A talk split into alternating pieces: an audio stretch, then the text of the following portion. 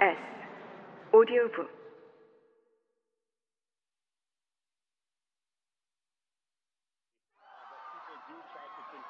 데이비드? 셀리가 지팡이로 손을 뻗으며 물었다. 왜 그래? 확신은 못하겠는데 나는 소파를 떠나 화면 앞에 무릎을 꿇고 앉았다.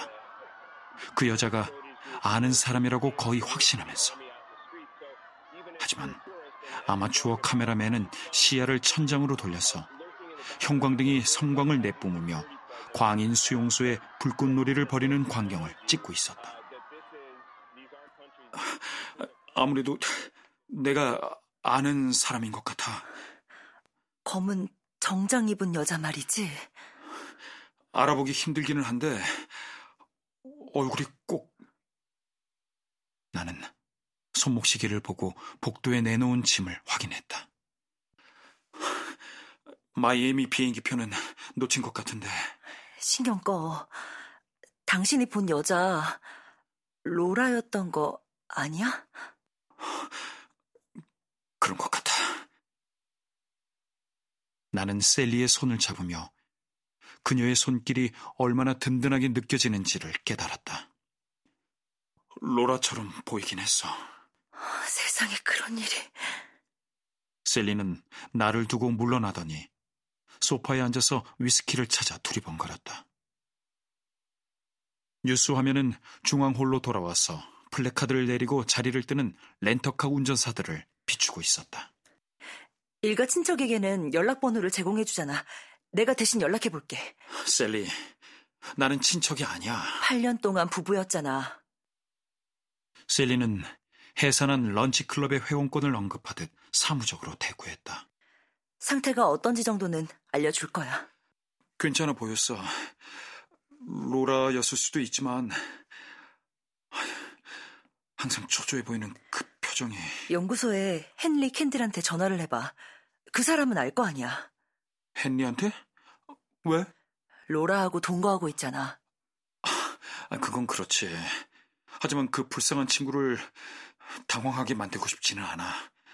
아, 내가 잘못 본 거면 어떻게 해? 잘못 본 건 아닌 것 같아.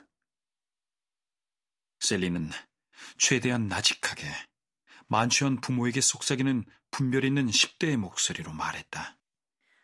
확인은 해봐야지. 로라는 당신한테 아주 중요한 사람이었잖아. 그건 옛날 일이야. 미약한 위협이 섞인 목소리를 감지하며 나는 대답했다. 셀리, 당신을 만났잖아. 헨리한테 전화해봐. 나는 텔레비전 화면을 등지고 방을 가로질러 걸어갔다. 그리고 휴대전화를 손에 든 채로 손가락으로 벽난로 선반을 두드리며 우리 약혼식 날에 세인트 메리 병원에서 찍은 셀리의 사진을 향해 휠체어를 타고 부모님 사이에 앉아 있는 그녀의 얼굴을 바라보며 웃음을 지으려 애썼다. 그녀 뒤에는 하얀 실험 가운을 입은 내가 놀랍도록 자신감 넘치는 표정으로 난생 처음으로 행복해지리라고 확신하는 것처럼 서 있었다.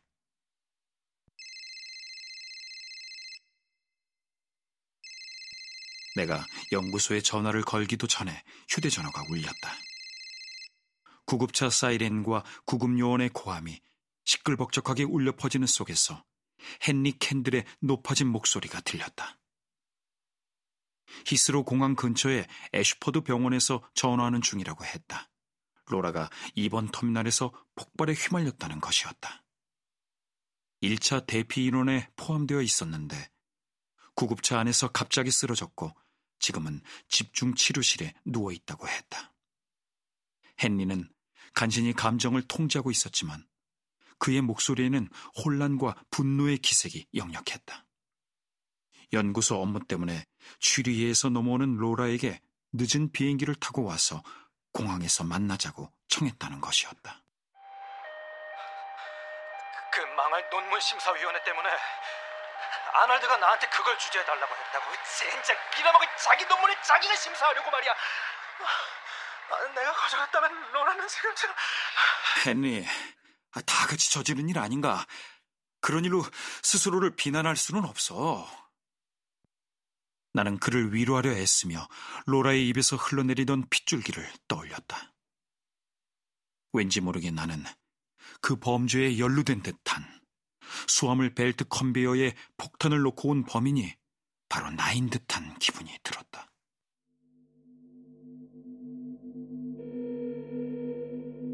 다이얼 소리가 다른 세계에서 보낸 흐릿해져가는 신호처럼 귓가에 계속해서 울렸다. 잠시 동안 현실과 나의 모든 연결이 끊겨버린 것만 같았다.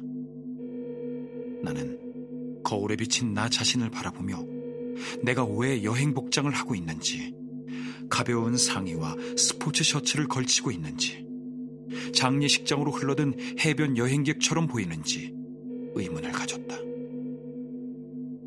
벌써 볼이 거뭇해진 모습이 마치 히스로 폭탄 테러의 충격에 강제로 수염이 자란 것 같았다. 잉글랜드 특유의 초조하고 찔리는 데가 있는 사람의 얼굴이었다. 자신이 저지른 악행에 쫓기고 있는 싸구려 기숙학교의 사감처럼.